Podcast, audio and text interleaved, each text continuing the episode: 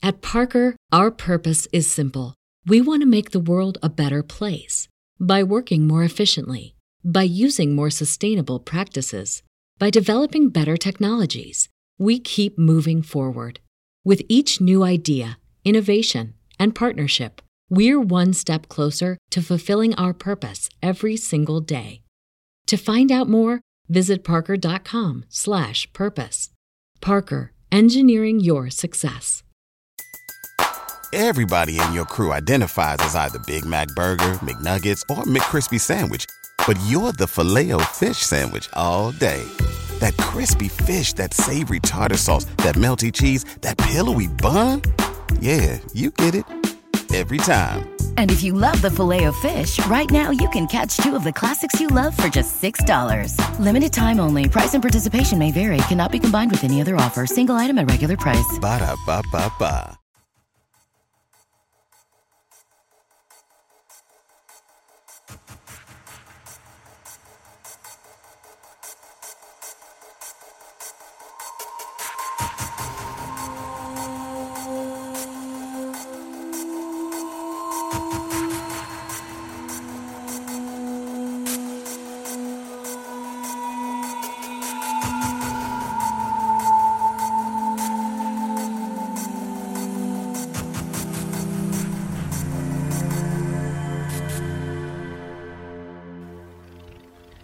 Eccoci, buonasera a tutti, siamo qui con Leo Sordi e Stefania Riti che deve prendere il ventaglio Ecco, giapponese. Prendi, prendi, prendi il ventaglio.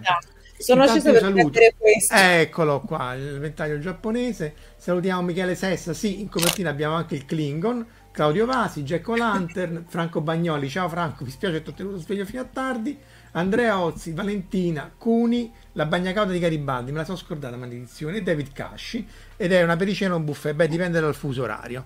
Quindi co- cominciamo da Stefania che è la prima volta che, che è qui ospite di, questa, di queste live.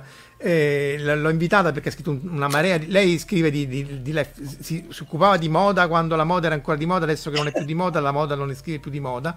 E adesso si occupa di lifestyle e Giappone, ha, cope- ha fatto anche vari articoli anche sul decennale del disastro del terremoto. Ho intervistato qualcuno. Sì, ma non parte quello. E poi è autrice di tantissimi libri sul, ma ne parleremo, appunto, tè, dolci, ramen, sushi, qualunque cosa che si mangia in Giappone. Leo Sorge l'avete già visto, vostro malgrado, ai, noi- ai- ai noi, su queste frequenze, su Fantascientificast e così via. Scriveva su MC Microcomputer quando eravamo tutti piccoli e bambini, infanti. Salutiamo anche Simone questa cosa lo fa arrabbiare.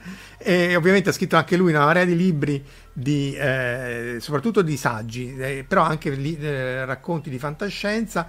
E, e a parte ci parlerà del, del 3D, delle stampe 3D e così via, ma anche perché co- conosceva, ha anche pubblicato alcuni libri eh, di Massimo Mongai, che è più noto a tutti per essere autore di Memoria di un coco d'astronave, e quindi mi sembrava opportuno eh, invitarlo qui in questa duplice triplice veste.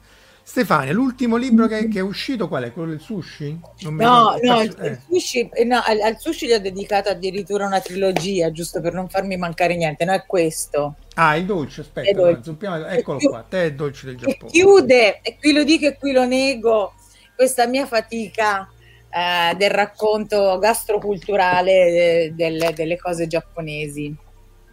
Eh, perché tra l'altro è molto interessante perché tu in realtà poi i, i- i cibi sono buonissimi, il cibo è bellissimo, anche le foto, bisognerebbe parlare di come fare le foto al cibo perché pure lì ovviamente c'è, però tu lo usi come scusa appunto per toccare gli aspetti della cultura giapponese, cioè non è andiamoci a fare una mangiata per quanto è tutto buono, però è... è- No, quest- allora, ora io adesso lo, qui siamo in, in un intanto grazie per l'invito Eh, no, Eh. No, grazie a te per l'invito. Io volevo a chi ci ascolta dire un- un- due cose cioè perché conosco Marco e perché lui mi ha invitato? Forse lo sapete però Marco è oltre ad essere un grande fisico nucleare e che praticamente la persona che io stresso ogni volta che mi serve qualsiasi cosa, qualche informazione scientifica, abbiamo questo link giapponese, no? Perché lui comunque lavora anche con il Giappone ed è nata dunque da qui un po' l'idea, come posso dire, di farsi questa chiacchierata, giusto Marco? Esatto, sì. Inoltre c'è un'altra cosa che mi preme dire in questa sede, giusto riguardante il Giappone, è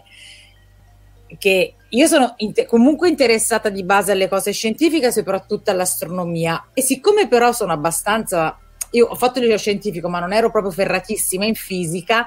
A un certo punto ho dovuto decidere che cosa studiare. Siccome mi piacevano le cose strane e sconosciute, sono finita a studiare le cose giapponesi. E poi ho scoperto che esiste una storia sul Giappone, cioè si racconta che il Giappone tremi in realtà non tanto per i terremoti, ma perché in realtà i giapponesi arrivano da Marte, o non so bene da quale pianeta interstellare, e sotto c'è una navicella che praticamente scuote il terreno giapponese per ritornare. Sarà Izanagi, Izanagi sì. Non so che, che, che, manga è, questo mi manca. Eh, no, era una, era, una, era, una, era, una, battuta che girava tra noi, così studenti di giapponese, che, e dunque ci riporta un po' allo spazio. Beh, Tra l'altro, un romanzo mai pubblicato di Massimo ehm, era ambientato su una, sul fatto che era ambientato, era impostato sul fatto che la Garbatella, noto quartiere romano con le colline eccetera, fosse in realtà un'astronave e quindi sopra c'era la terra e va sotto c'erano gli, gli extraterrestri. Ma lui Garbatellu erano anche un popolo, poi ci arriveremo, è un popolo di... Gurb, Gurb, eh, di, di, di, di, di, di memoria di un cuoco d'astronave. Salutiamo nel frattempo Giugiu Giarlo, Alessio e Verusca che si sono unite a noi in questa chiacchierata, anche Andrea Ozzi. Eccolo qua, Midnight Diner Tokyo Stories. Sì, c'ho, lo, c'ho la slide, non so, tu, tu però Stefania sei più seria di noi, perché noi appunto eh, copriamo il serio e il facendo, nel senso che ci ammantiamo di questa parte scientifica, in realtà stiamo sempre a guardare cartoni animati e manga, che tu forse eh, copri un po' di meno, perché appunto c'è questa serie che era su Netflix, se non sbaglio. Ah, sì, io eh... guardo quella dell'ometto, vista la mia età, guardo quella dell'ometto gourmet, come si chiama? Samurai Gourmet. Ah, sì, sì, sì, sì. Non so se l'avete visto, mi piace questa cosa Samurai Gourmet.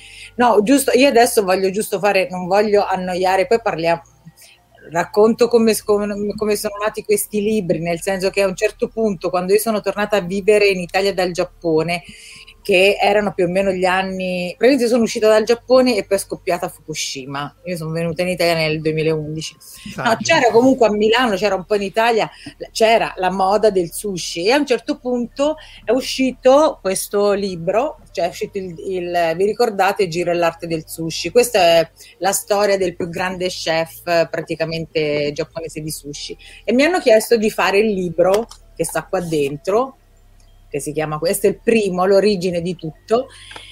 E, ehm, solo che eh, la casa editrice le, mi disse vabbè traduciamo le ricette di Giro solo che Giro ovviamente essendo un grande genio non ha mai scritto libri di ricette di sushi perché il sushi non è una ricetta no? e è molto di più e, e, e c'era questo misunderstanding, cioè è un misunderstanding che appartiene a tutte le cose giapponesi e forse anche scientifiche, cioè sembrano semplici quando invece sono molto difficili, per cui si confonde la semplicità della forma con la banalità poi della tecnica fondamentalmente. E io giocando, giocando tra virgolette, cercando di fare chiarezza su questi misunderstanding, perché che vuoi che sia un panetto di sushi con, di, di riso con sopra il pesce, in realtà ho preso l'occasione per raccontare ovviamente tutto il mondo del sushi, far capire anche la tecnica e dunque far capire perché, per esempio, un giapponese per imparare a fare il riso per il sushi ci impiega due anni e per imparare a tagliare il pesce altrettanto, per fare una frittata anche sei mesi o giù di lì, che non sono aspetti folcloristici, cioè eh, adesso noi così li banalizziamo, in realtà appartengono a tutta una filosofia, a una cultura e che noi, eh, se ci vogliamo intendere, ed è certe volte non è semplice, con chi sta dall'altra parte dell'oceano, dobbiamo un pochino iniziare a masticare e lo dico proprio a masticare no? nel piatto, ma anche cioè, voglio dire, nel, nel dialogo. E, ehm, e, dunque nasce da qui cercando un pochino di dare senza appesantire un pochino di cornice a quella che è una cosa che a noi ci piace molto, perché trovo cioè, trovo una cosa sconvolgente mangiare, per esempio, il sushi e non sapere niente di questo piatto. Cioè, non so come dire, vivere su dei luoghi comuni che non hanno nulla a che vedere con la realtà. E poi da lì ho scritto il ramen, perché poi c'è stato il libro del ramen, e di questo non lo possiamo parlare perché io mi sono chiesta se i cup noodles possono essere mangiati, per esempio, su Marte, visto che sono liofilizzati che c'è stata questa cosa. Poi me lo direi tu, Marco. Beh, su Marte sì, però ti devi portare l'acqua perché lì non c'è. Eh, ah, ecco, vedi tutte queste cose e, e, poi tutti gli altri fino ad arrivare proprio alla frutta, ovvero al tè e ai dolci, che è l'ultimo che ho, che ho allora, scritto. quello del Mazzuri e questo, questo qui è quello che... più divertente perché appunto è più popolare. Ah, lo trovi divertente? Grazie. Sì, sì, sì, Ma sono tutti bellissimi, eh? però noi siamo proprio appunto eh, il, il, il, sushi e sake, eh, il sake per gli spiriti pure è bello perché c'è pure la parte appunto gioco di parole con yokai, eccetera, eccetera. Ritorniamo un secondo al sushi, perché tu hai detto due o tre cose che sono forse non ovvie per molti che ci ascoltano. Saluto anche Luigi Giannetti che si è unito a noi, eh, il riso e la frittatina. Perché appunto quelli in realtà sono fondamentali, perché sono in, in, in, in informatica o in fisica sarebbe la baseline, cioè sarebbe il, lo zero, su, la tara su cui tu devi tarare se quello è un buono chef o no perché la frittatina non sta lì per fare coreografia, ma perché, eh, diccelo tu che lo sai meglio di noi. Cioè, in che senso? No, non lo so. Eh, no, che... io, sape- io, io, sapevo che loro, ma almeno perché io, meglio che sto zitto, però io sapevo che loro ti danno questo con la frittatina sopra, perché non, tu devi assaggiare il riso e valutare quanto è buono il riso e tu valuti lo chef dalla la, la, la, la, bontà dello chef dal riso, non dal pesce, che ovviamente quello è un pesce poi lo devi tagliare, eccetera, eccetera. E quindi ti danno questo con la frittatina perché tu assaggi questo riso con un qualcosa che però non, non devasta la, il, il, sapore. Ma sì, non, però la frittatina non è detto che ci sia sempre, non è detto che arrivi comunque per prima. È forse un test interno che fanno loro. Ah, cioè, ah ecco, detto, perché comunque c'è il detto che in effetti c'è una, come si dice, un modo di dire giapponese dove compare la frittata. Cioè si ah, dice ah. per imparare a fare il, um, il, riso ci impiegano tipo due anni, per imparare la frittata tipo sei mesi. Per, ma questo serve per raccontare per te- il discorso della tecnica, cioè in Giappone gira tutto... Ehm, gira tutto intorno ai kata, cioè alla tecnica, al modo di fare le cose. E è vero che, per esempio, si possono in realtà fare le cose, anche imparare a fare le cose anche con molto meno tempo, però se le vuoi fare alla giapponese ci devi mettere il tempo che ci devi mettere e questo è tutto un processo del tech che, che, ti impara, che ti insegna a impadronirti della tecnica e a trasformare te stesso, perché sai che in Giappone il, l'esperienza, no? Ora, eh, scusate se vado in queste cose sociologiche che non hanno niente a che vedere no, no, no, ma è quello, è importante però, quello perché... eh, no, però Marco, per esempio, io credo, tornando al discorso anche scientifico, quando tu lavori con i tuoi colleghi giapponesi, io suppongo che ci sia molto meno dialogo di quanto non ce ne sia con allora non parlano è facile oh, non, parlano, non, parlano, ma non parlano non solo con oh, infatti questo è il punto che a loro... poker mi spar... ma, ma poker io perdo con tutti però a maggior ragione perché non eh, no. ma questo è fondamentale. E non parla manco il maestro del sushi quando insegna al ragazzino a fare il riso, perché perché il, la comunicazione giapponese eh, passa attraverso altri canali per esempio, che tu potresti dire il canale, non so, del fo- foto qualcosa, la materia passa in altri canali per i giapponesi e passa comunque attraverso l'esperienza eh, corporea. E io la trovo questa cosa straordinaria perché in un paese dove praticamente l'esperienza inter, inter, come si dire, eh, tra le persone interpersonale. Adesso sono anche dislessica stasera che è tardi non mi vengono le parole. E, ehm, eh, è, è, comunque molto limitata, è molto più limitata no? rispetto a noi, non, non, si toccano gli inchini così. In realtà la loro esperienza arriva dal corpo più che dalla più che dalla, che dalla mente, cioè non c'è un'esposizione, come posso dire, logico-razionale, non è la mente che eh, modifica il corpo, ma è l'esperienza del corpo che poi ti fa modificare a forza di fare le cose la, la, mente. E nel sushi e in tutte le pietanze succede questo, non c'è nessuno che ti spieghi, devi solo stare lì, guardare, provare a fare fino a quando non ti riesce bene. Lì, tornando, al riso, eh.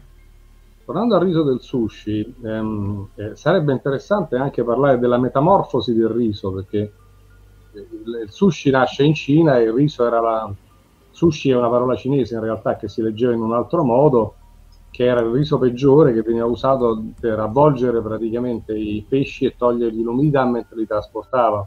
Solo sì. che arrivava in, in, Giappone, questi erano così poveri che si mangiavano pure l'imbottitura. E però adesso non si usa, anche se si chiama sushi, che vorrebbe dire in origine il riso peggiore, la, la qualità di riso peggiore che c'è, adesso in realtà il riso è completamente diverso Sì, ma prima in, in, origine in effetti il riso serviva per eh, proteggere il pesce, per farlo fermentare, ma anche il tipo di sushi antico era molto diverso, era molto più salato ovviamente perché eh, per, per, trasportarlo da... Eh, eh, eh, veniva salato e da il riso... Taiwan. No, ma che i, i, pesci ce l'avevano, stanno in mezzo al mare i giapponesi. Dalla, no, ma questi erano quelli che venivano dalla Cina. Ah, vabbè. Ah, l'origine del sushi è quello che veniva e li stoccavano praticamente sì. per eh, quelle navi. Ah, ecco. E, ehm, e, sì, sì, era così, veniva buttato via eh, il, il, riso e veniva mangiato solo il pesce salato. E c'è eh, ancora oggi, oggi, esiste una ricetta di pesce di sushi molto antico che si fa nella zona speciale, ovviamente nella zona di Kyoto, soprattutto vicino alla, alla zona del lago Biwa, per esempio, quelle zone che sono proprio Shigaken eh, che sono proprio quelle più antiche, dove ancora eh, io, c'è una ricetta appunto che, ehm, no, eh, che ancora si fa in quel modo Stefania lì. Vicky legge il sushi. No, aspetta, no, legge... lo volevo... Eh, ecco, il narezushi, ma ce ne sono tanti comunque, che sono questi, che a noi oggi per noi è difficile mangiarli perché sono molto più, più salati. Il sushi che conosciamo noi nasce infatti nel 1800, insomma. Narezushi e umeboshi, proprio se volete yes, fare bene. Yes, yes.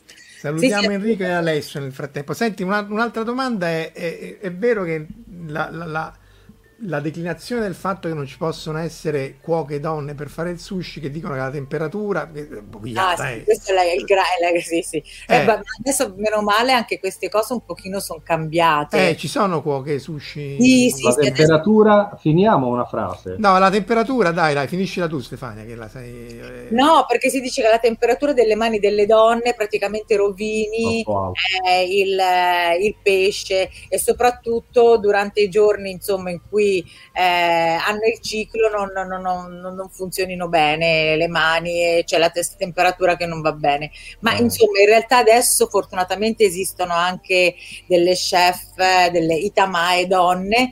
Eh, per cui anche questa cosa piano piano sta cambiando, per cui meno male, e anzi, insomma, lo fanno anche molto bene le donne, anche se comunque sono di meno eh, ancora.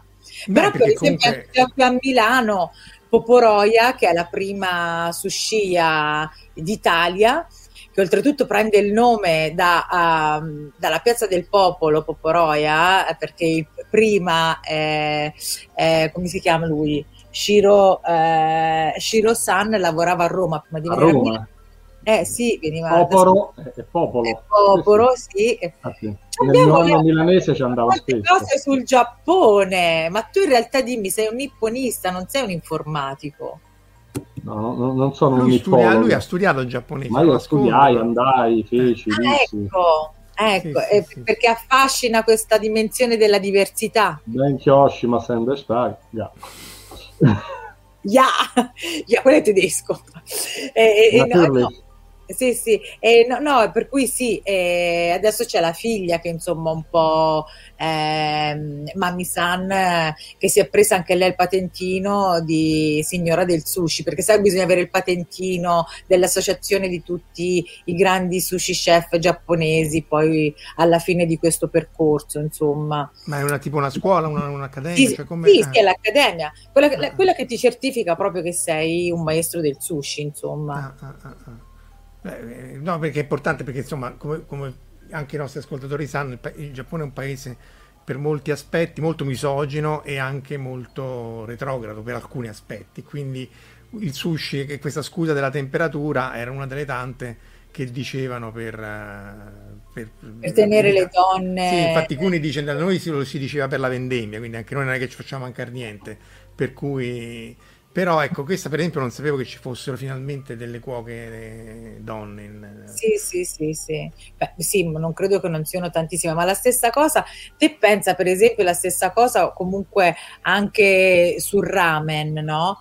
Eh, anche il ramen, eh, le grandi, dietro voglio dire alla, alla cucina, ecco il libro del ramen.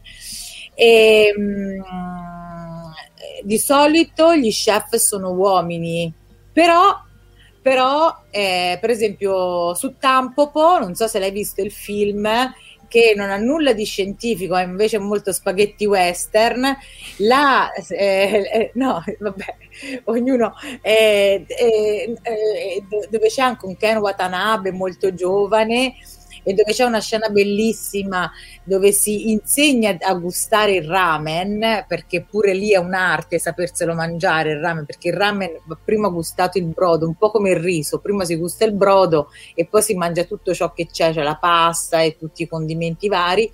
È una donna la chef che prova ah, a fare il ramen già. perfetto e che tira su questa bettola insomma del ramen e poi riesce finalmente dopo tanti tentativi a, a, fare il ramen perfetto. Il boom del ramen è arrivato eh, molto tardi, vero Leo, in, Italia, in, in Europa? Nonostante... Anche in Giappone è arrivato abbastanza tardi rispetto sì, per, no, ma io sto parlando dell'epoca mo- sì, io sto parlando però dell'epoca moderna, cioè nel senso che... Eh, ma tu devi capire che Leo risale a, a, alla restaurazione Meiji quando, quando era giovane. Eh, fu, stato, negli anni 50 in Giappone stesso ci fu il giapponese che, che inventò questa, questa quest'arte della pasta precotta e solubile facilmente. Eh, Quello è l'instant ramen però. Eh, capito, eh, eh, ma tu per, co- come pensi che nella maggior parte dei ristoranti che di ramen in giro che ti servano il ramen. Qui sì, ma, non, ma in Giappone no. In eh, Giappone quella, quella che da, da, lì, da, lì, che poi si è sparso. Io so così, che è venuto in Europa così perché lui ebbe successo negli anni 50 e poi negli anni 60 l'ha portato in, in, in, in Europa. Sì, Invece... ma ma, st- ma, state parlando quelli dei cup noodles? Sì, cioè, sì, sì, lui eh, sta parlando della, eh, dell'obrobio sì. del cup noodle, esatto. Cioè, bro, io mangio quelli, però sono sì, a Roma c'era una volta un ristorante che faceva cucina tradizionale cinese eh, dietro al collegio romano, non sono mai più riuscito a trovarlo e lui faceva faceva il ramen eh, vero, tradizionale. Perché ramen come, è una parola cinese pure quella come si vede anche. Anzi lì è scritto no, lì è scritto in katakana però. Lì è scritto perché è scritto giustamente in katakana perché è parola Cinese. straniera. Ciao sì, Stefano, con Banwa. Però? No, perché si dice addirittura che questo instant ramen, instant ramen, i cup noodles di questo Mamu Fukuando, che poi ci hanno fatto anche un museo adesso su... Io c'ho nel libro ci ho messo pure la guida dei musei del ramen, perché sai ci ah, sono ah, ah. musei, ah. I, i, musei dedicati al ramen. No, si dice ah, che sia stato... Ora sì. sì, che sia una delle invenzioni praticamente più importanti della, sì, degli anni, praticamente del 1900, metà degli anni Beh, che ha sfamato un sacco di gente eh, perché comunque eh, essendo a, a, buon mercato anche in Giappone c'è gente che si può permettere a malapena quello. Sì, e poi è molto a buon mercato. Eh, e poi è molto trasportabile quindi poi in realtà anche nei paesi del terzo mondo paesi come cooperazione di emergenza eccetera eccetera eh, viene utilizzato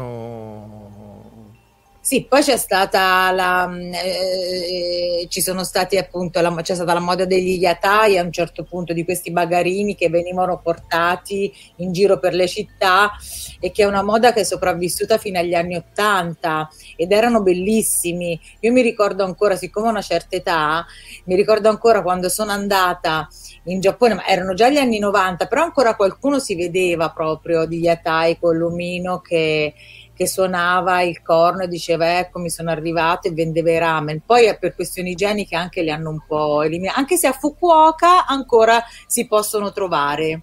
Oh. Eh, gli yatai, quelli però i giapponesi amano molti track food. Adesso, se si va in giro per Tokyo, per esempio, e, e, e Marco, che c'è stato anche di recente, beato lui, eh, no, si, si, trovano, cioè nel senso modificati, modernizzati, ma questa cosa del mangiare sono per strada sì, sì, sì. ce ne sono tanti, c'è proprio una cultura del, del mangiare per strada che risale poi proprio a, all'epoca Edo, no? E, che è il, il, periodo durante il quale viene anche creato il nigiri, cioè il sushi, quello del panetto che conosciamo noi. E, molto onorevole peraltro. Tra l'altro nella nostra ignoranza, quando noi vedevamo i cartoni animati, eccetera, eccetera, appunto vedevi onigiri, eccetera, noi pensavamo che fosse dolce, poi solo dopo uno ha capito che in realtà è quasi sempre salato. Perché tu vedi sa fare, non è, non è ovvio per niente, né, da, vedendo il cartone animato eh, che, che, appunto è fatto di riso e anche quello è un cibo geniale perché ti sazia, ha un sapore, è leggero e co- come rapporto anche... Che si porta in giro, sì, eh, sì, è, pratico, è, è pratico. Quello Nell'ultimo libro, però, eh, eh, appunto, che è quello dei dolci, visto che eh, parliamo di cose che si portano in giro, ehm, oltre vabbè al, al discorso del. Um, de, del tè che comunque vabbè c'è tutta la storia la tradizione che è molto bella no mi mm, io, io, racconti dolci ma in questi dolci oltre ai dolci che noi conosciamo ora non so se eh, quelli che ci ascoltano eh, vanno ogni tanto a mangiare giapponese e poi magari a fine passo si mangiano che ne so un, do, un dorayaki, un mochi, che ne so, mangiate qualcosa. I dolci giapponesi non sono solo quelli, ma soprattutto Leo sorge, lo sa perché ha studiato giapponese, in Giappone c'è una grande cultura del pane. E io or- ora mi sono inventata questa storia ah, sì? che sì, dico che in realtà passeggiare per Tokyo e fare uno slalom tra le boulangerie. Vero Marco? Ma a parte io sto a Saitama, quindi vado a Rigen, per, per, però sì, comunque è pieno di boulangerie, però francesi, cioè nel senso che poi loro comunque... Beh, sì, ma eh, adesso deve essere francese. in generale. Eh, sì, sì, sì, sì, sì. E questa è una cosa, per esempio, che non si sa spesso, no? E, in, e la diffusione del pane in Giappone è un po' eh, arrivata quando i giapponesi eh, il pane arriva intanto in Giappone con la restaurazione Meiji, praticamente con questi americani e tutti gli stranieri che finalmente rientrano in Giappone dopo il Sapporo. No? Ora però a un certo punto i giapponesi ovviamente facevano alloggiare i nostri amici stranieri negli hotel per stranieri, perché in Giappone ognuno ha il suo, no? Allora, gli stranieri li mettono negli hotel per stranieri. E ovviamente gli stranieri gli facevano anche eh, i cibi per stranieri, tra cui il pane. Per cui è rimasto il pane è rimasto a un certo punto sempre lì. Perché non avevano capito che il pane in realtà è una roba che è pratica, che è tipo eh, l'onigiri, cioè che te la puoi portare. Quando scoprirono che era una roba pratica, dissero, ma cavolo, cioè, questa cosa la dobbiamo utilizzare. Buono questo, funziona. No, però funziona. La dobbiamo nipponizzare perché Marco ci insegna che la grande apertura del Giappone è una grande nipponizzazione di tutto ciò che arriva dall'esterno. Sì, sì, la fanno propria e poi la modificano. E poi eh, la modificano. Sì, sì, sì. E hanno modificato anche il panino, che il panino è diventato l'ampan, che è quel pan- quella brioche dolce fatta con il lievito di sake, con dentro questa marmellata di anco, che è questa marmellata di fagioli rossi, pipì, papà, con sopra un fiorellino di sakura salato, perché come hai detto tu, umeboshi, che pure lì la prugna salata, ma salano tutto, pure il, fiore, il, fiore, il fiorellino del sakura, che ora qui poi concludo, che praticamente Marco, chi ci ricorda il Sakura? Raga, voi avete letto tutti i manga. Beh, dunque, se cerchi, dipende se o, o Urusei o... I samurai. Ah, i samurai, vabbè, sì, I sì. Sam- pensavo parlasse, parlasse, sì, sì, sì, I samurai. E, perché infatti quello che, quello che eh, si inventò sto panino che poi piacque anche all'imperatrice, c'è tutta la storia, l'imperatore, il Giappone, eh, era un ex samurai. Ah, perché ah, nel 1800 i samurai perdono il lavoro perché i samurai hanno questo grande esploit durante il periodo del Sengoku Jidai che è il periodo degli stati combattenti quando questi c'era eh, lavoro, eh, sì, c'era sì. lavoro, c'erano le guerre, si doveva unificare il Giappone e, la... e quando però il Giappone è unificato e arriva la pace, i samurai perdono un po' il loro, posso dire, senso, no? Eh, e, e, molti perdono il lavoro. E, e, si devono riciclare. E tra questo c'era questo della mm, questo samurai qui che poi ha creato la panetteria Kimuraya che vi invito a visitare se andate a Tokyo. Eh, dietro l'angolo. Dietro l'angolo. Però sta anco- oh, c'è ancora, aperta nel 1800 c'è ancora, io ci sono stata mi sono mangiata di coso un ah, sacco di cose. come?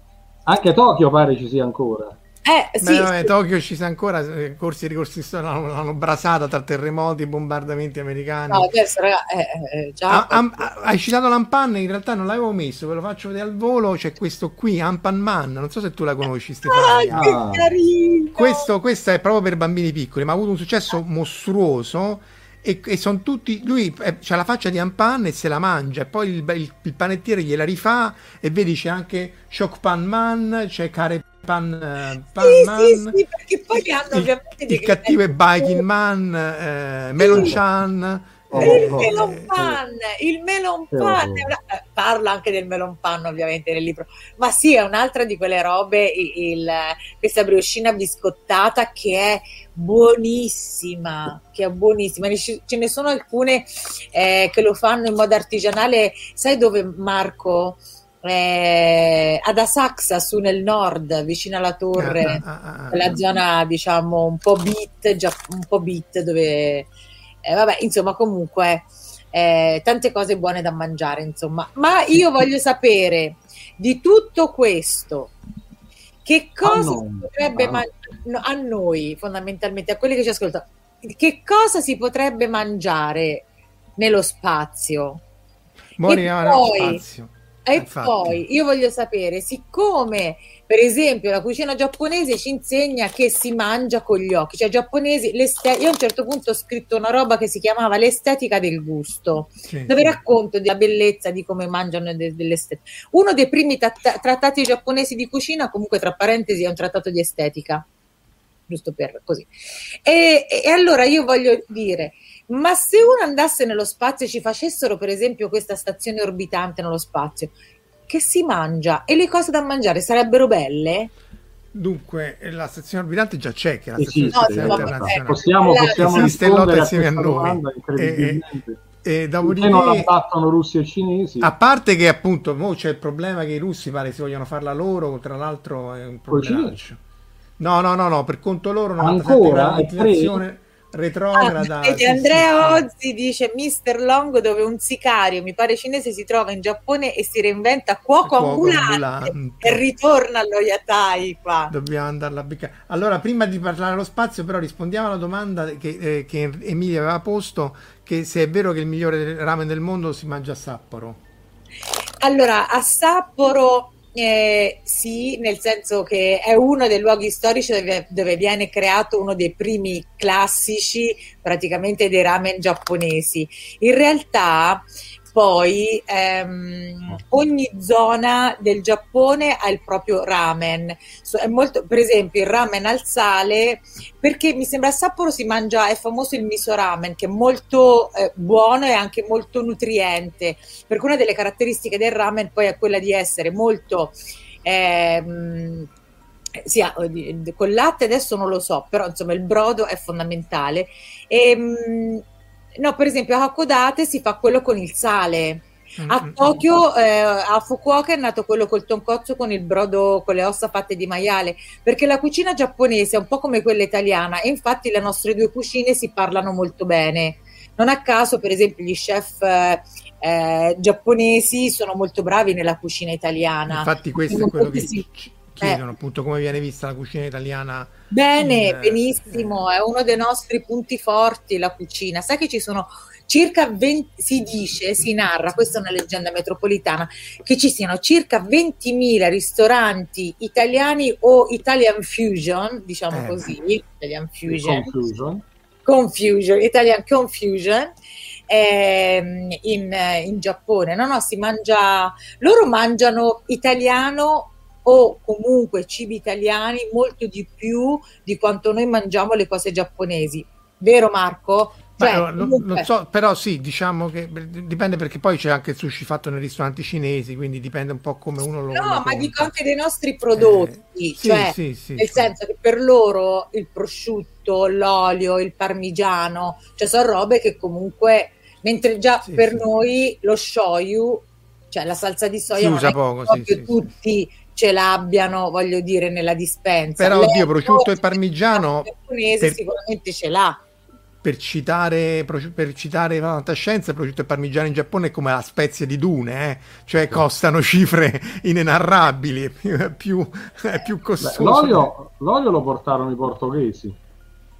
Va bene, comunque noi adesso eh, siamo... I portoghesi hanno portato tante cose, anche perché sono stati da prima ad arrivare in quel, in quel periodo storico che è fantastico, che si chiama appunto sempre Sengoku Jidai. Eh, I due fucili hanno portato comunque, più che, più che sì. da mangiare. Eh, però portarono pure i parlava dell'olio. Io racconto la storia dei missionari nel mio libro, sì, sì, sì, è una sì, storia che si ignora sempre. Invece il periodo del Sengoku Jidai, io poi mi sono affascinata a questo periodo del, delle guerre guerre giapponesi. E tornando al cibo, eh, in quel periodo, eh, nel 1500, ne, mm, i, i, i, portoghesi arrivano in Giappone nel 1549 e sbarcano a, che sbarcano? a Nagasaki. E infatti lì c'è ancora oggi la più grande comunità eh, cattolica giapponese. Sì quelli sopravvissuti alla bomba nucleare, perché praticamente la maggior anche, parte dei, dei cattolici anche, sono stati ammazzati dalla bomba nucleare. Anche. No, la persecuzione dei cattolici arriva già. No, no, diciamo i giapponesi gli hanno dato del loro, però dico nella seconda no, guerra mondiale eh, ah, la cattedrale di Nagasaki e tutta l'area più cattolica è stata proprio al centro della bomba sì. nucleare. Io sono andata a visitare quando sono andata a Nagasaki a vedere anche la, il museo, adesso non mi ricordo di questo, praticamente che è diventato Bea, che adesso è in via di Beatrice. Sì, sì, sì, sì eh, adesso cerco il libro, tu parli, io cerco il libro. Sì, eh. e, e, e, e, praticamente e poi no, una cosa interessante, ora poi parlo da, della casutera perché insieme a Fugili comunque i, i, portoghesi portarono anche un dolce che si chiama... Nigai, eccolo qua. Bra, ecco, oh, ecco. Sì.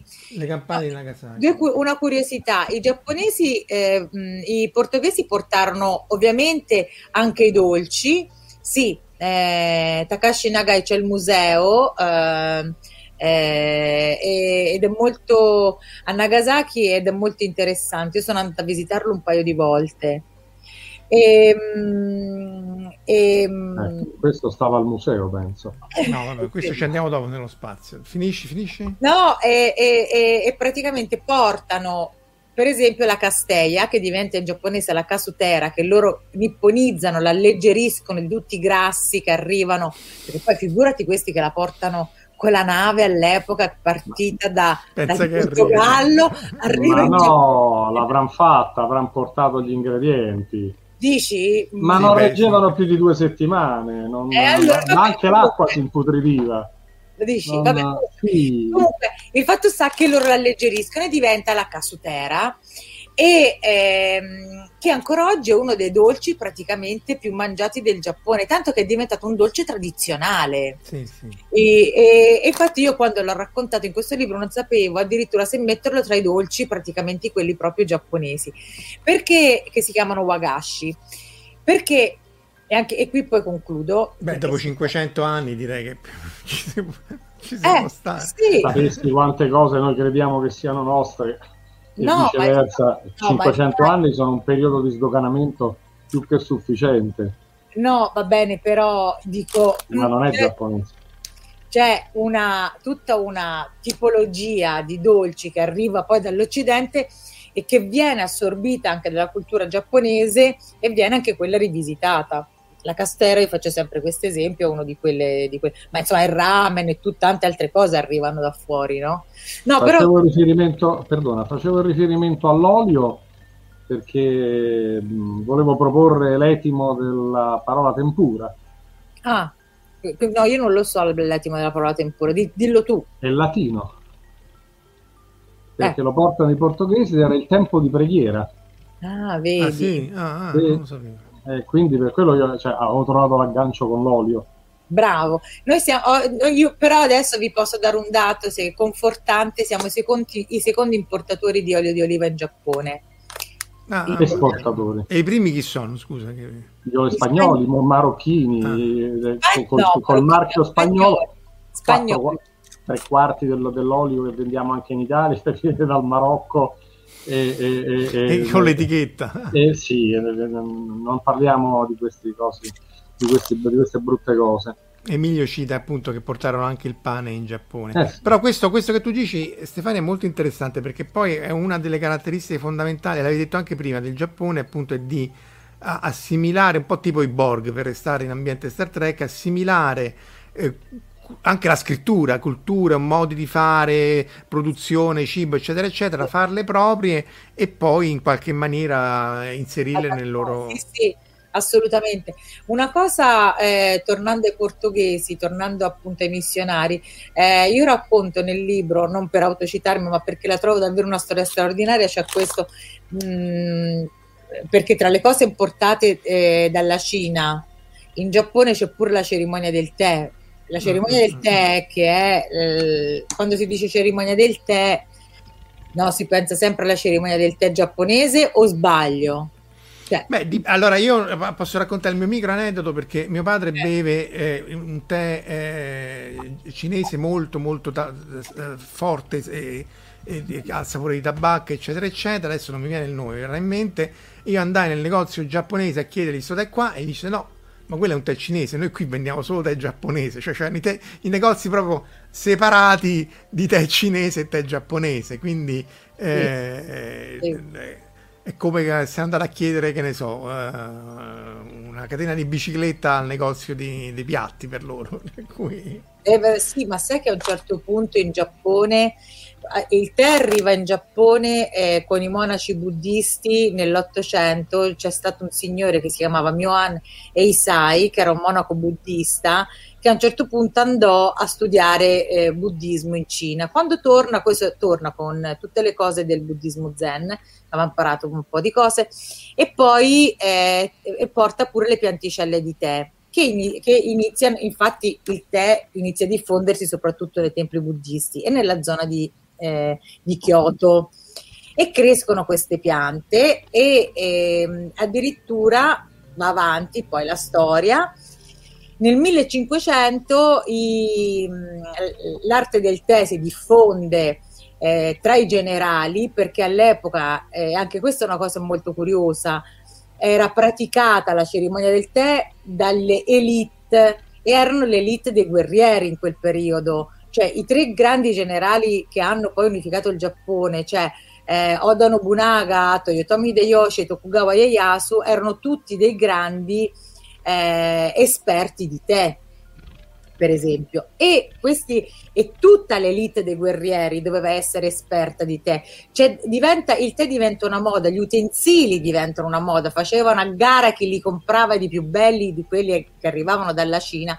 E tra le varie gare che si facevano, di chi ne sapeva di più, c'era proprio quella di riconoscere il tè giapponese della zona di Uji, che è quella zona lì vicino a Kyoto. E eh, proprio per dire che c'è una differenza nettissima, a un certo punto le due strade, quella del tè cinese e quella del tè giapponese, si dividono completamente, a partire proprio anche dalle piante, tanto che questi facevano pure le gare per riconoscere il tè autoctono. Un po' come, un po come i vini nostri, no? Eh, hai capito? Sì, sì, sì, hai capito questa cosa? Sull'elite mi torna perché è chiaro gli altri morivano di fame, quindi non è che ti puoi mettere a sofisticare sul, sul tè se stai cercando di campare, però... Eh, eh, eh... Certo, poi si diffonde anche, beh, ovviamente più avanti poi si diffonde anche con, eh, tra, tra, il popolo, ma ehm, no, la cosa interessante è che, che, è che tra i... io l'ho trovata comunque curiosa, interessante c'è un signore che a un certo punto fa la storia del tè in Giappone e questo signore si chiama Senno Rikyu. Non so se l'avete mai sentito nominare. È il più grande Chajin di tutti i tempi, cioè mm. il più grande maestro del tè, cioè quello che ha portato a compimento Chajin ha portato a compimento diciamo la codificazione del tè alla giapponese perché all'inizio il tè e la pratica del tè arrivando dalla Cina era fatta in stile cinese e era completamente diversa. Ma poi ci succedono tante cose, ci sono tante persone, eh, Murata Juko, Takeno Jones, insomma, tutto, eh, e fanno finalmente il wabi cha, sai, quella roba wabi sabi, wabi cha, il tè alla giapponese, tutte le cose mini, minimal. E lui era un buddista, un monaco buddista, grande consigliere di Toyotomi Hideyoshi, tra le altre cose che se lo portava in battaglia, cioè lui se lo, si, Hideyoshi si portava Rikyu a, nei campi di battaglia a fare il tè ai samurai che dovevano andare a combattere. Vabbè, tanto restavano dietro e dice io vi faccio il tè, voi andate. Poi... No, vabbè, ma no, perché tutto il discorso poi dell'impermanenza e i cigoici è un momento incontro. Ma cioè, comunque tra i, tra i, sette grandi discepoli di Rikyu ce n'è uno che si chiama Takayama Okon e che è diventato beato nel 2016 ah, perché ah. era un convertito, mm-hmm. era un convertito, uh, era un cristiano eh, perché è proprio quel periodo lì in cui praticamente arrivano i portoghesi e iniziano a diffondere eh, il cristianesimo in Giappone. Basta. Parliamo anche di spazio. Scusa, risponda adesso andiamo allo spazio. Adesso no, è l'Apsan Sushon che no, lo long è, è, è, è, giapponese buonissimo tra l'altro l'Apsan Sushong a me sembra spero che mia madre non mi senta, sembra un posacenere, buonissimo, però deve essere abituato, sembra un, un ottimo posacenere. È una cosa terribile, perché è smoked, praticamente è un sapore fortissimo, però se sei abituato è, buonissimo. Per Tuo padre d'altronde era il proprietario della compagnia delle Indie quando aveva Sì, magari stavo no, qua, però vorrei dire una cosa, vorrei dire una cosa, dice Marco Taddie dice però è quella francese che va per la maggiore. Dove sta? Eh, eh, Marco Taddie lo devi ignorare, però Comunque, Questo è vero fino a un certo punto. La cucina? Ah, sì, sì, sì. Ci sono più ristoranti italiani eh, in Giappone di quelli francesi, ma mh, mm, solo che i francesi sono arrivati prima e soprattutto sanno fare marketing meglio di noi. Cioè, pensate che in Giappone... Marco, o no? No, no, no, io meglio. volendo far finta di fare un ragionamento, un ragionamento pensato, è che credo che la nouvelle cuisine francese, che è forma e non sostanza, perché io ho il piatto di pasta, meglio si sposa appunto alla, alla cucina giapponese che è, è, sia forma che sostanza, però è, appunto è nella preparazione, nel come te lo presento, eccetera, eccetera. E quindi può essere che qui, per questo risuoni meglio in una cultura giapponese in cui c'è anche la preparazione, che c'è anche da noi, però appunto noi siamo più per, ho capito, però sto piatto ripiempi, non, non mi fai chiricori sul... perdonate la rozzezza del... però... io, io, in realtà penso che la cucina giapponese e quella italiana siano in realtà molto affini, mentre quella francese e quella cinese siano più affini. Ah, ah, Anche l'occhio mi sa che, come dire, hai, hai scoperto nella versione giapponese l'occhio vuole la sua parte. L'oppio, no? oppio, ah, l'oppio. la droga. Eh. Ah, anche l'oppio vuole la sua parte, disse la, la, la marijuana. Senti, no, zoppiamo allo spazio. Non eh, era no, un di... insulto preciso, eh, era semplicemente perché me la devi spiegare perché io non l'ho mai trovata l'analogia tra la cucina italiana e quella giapponese. Ah sì, do- dove sono le analogie? Sì. Sì. Ah, allora, la prima analogia è che sia gli italiani che i giapponesi amano molto il, mantenere il sapore degli ingredienti per quello che è. Non amano le salse, amano dei condimenti molto ah. basici e, ehm, e, hanno una cucina che non copre il sapore fondamentalmente, ma che valorizza il, ehm, il, il sapore dell'ingrediente. Ecco, questa è la base fondamentale.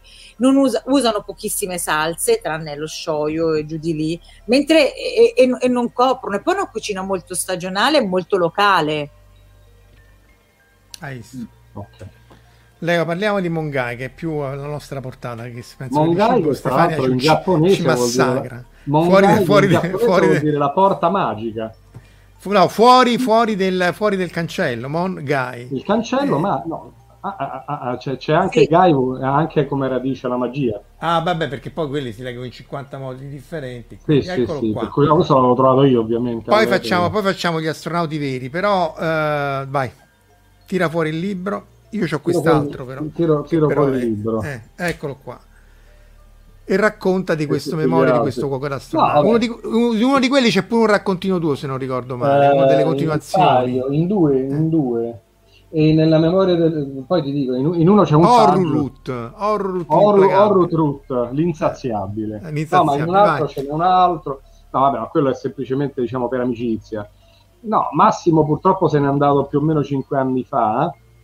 Era una mh, persona molto irascibile che a un certo punto della sua vita decise di mettersi a scrivere, già faceva il copywriter, ma in realtà che fece? Lui, ma non scrivere roba normale, scrive fantascienza con tutti allora, i rischi. Ma, che... ma, prima fan... allora, lui ha scritto sia fantascienza sia gialli e, ehm, e poi alcuni saggi particolari, diciamo, a, parte, a parte Memoria di un fuoco d'astronave, libro i libri che hanno venduto più di lui sono Tre guide della Sardegna, per esempio, che aveva scritto ben prima di, ben prima di questo. Io lo conobbi perché all'epoca avevo ho avuto l'opportunità di mettere insieme una rivista di fantascienza con un editore che pagava e quindi lo, um, saltarono a bordo un sacco di persone tra le che quali come trovare il bosone di X come, come sì, livello per, per dare un'idea di, della difficoltà. eh, perché ecco magari Stefania non è tanto nella fantascienza ma eh, il, il, soprattutto in Italia è un mondo estremamente piccolo e, e con pochissimi soldi e quindi poi appunto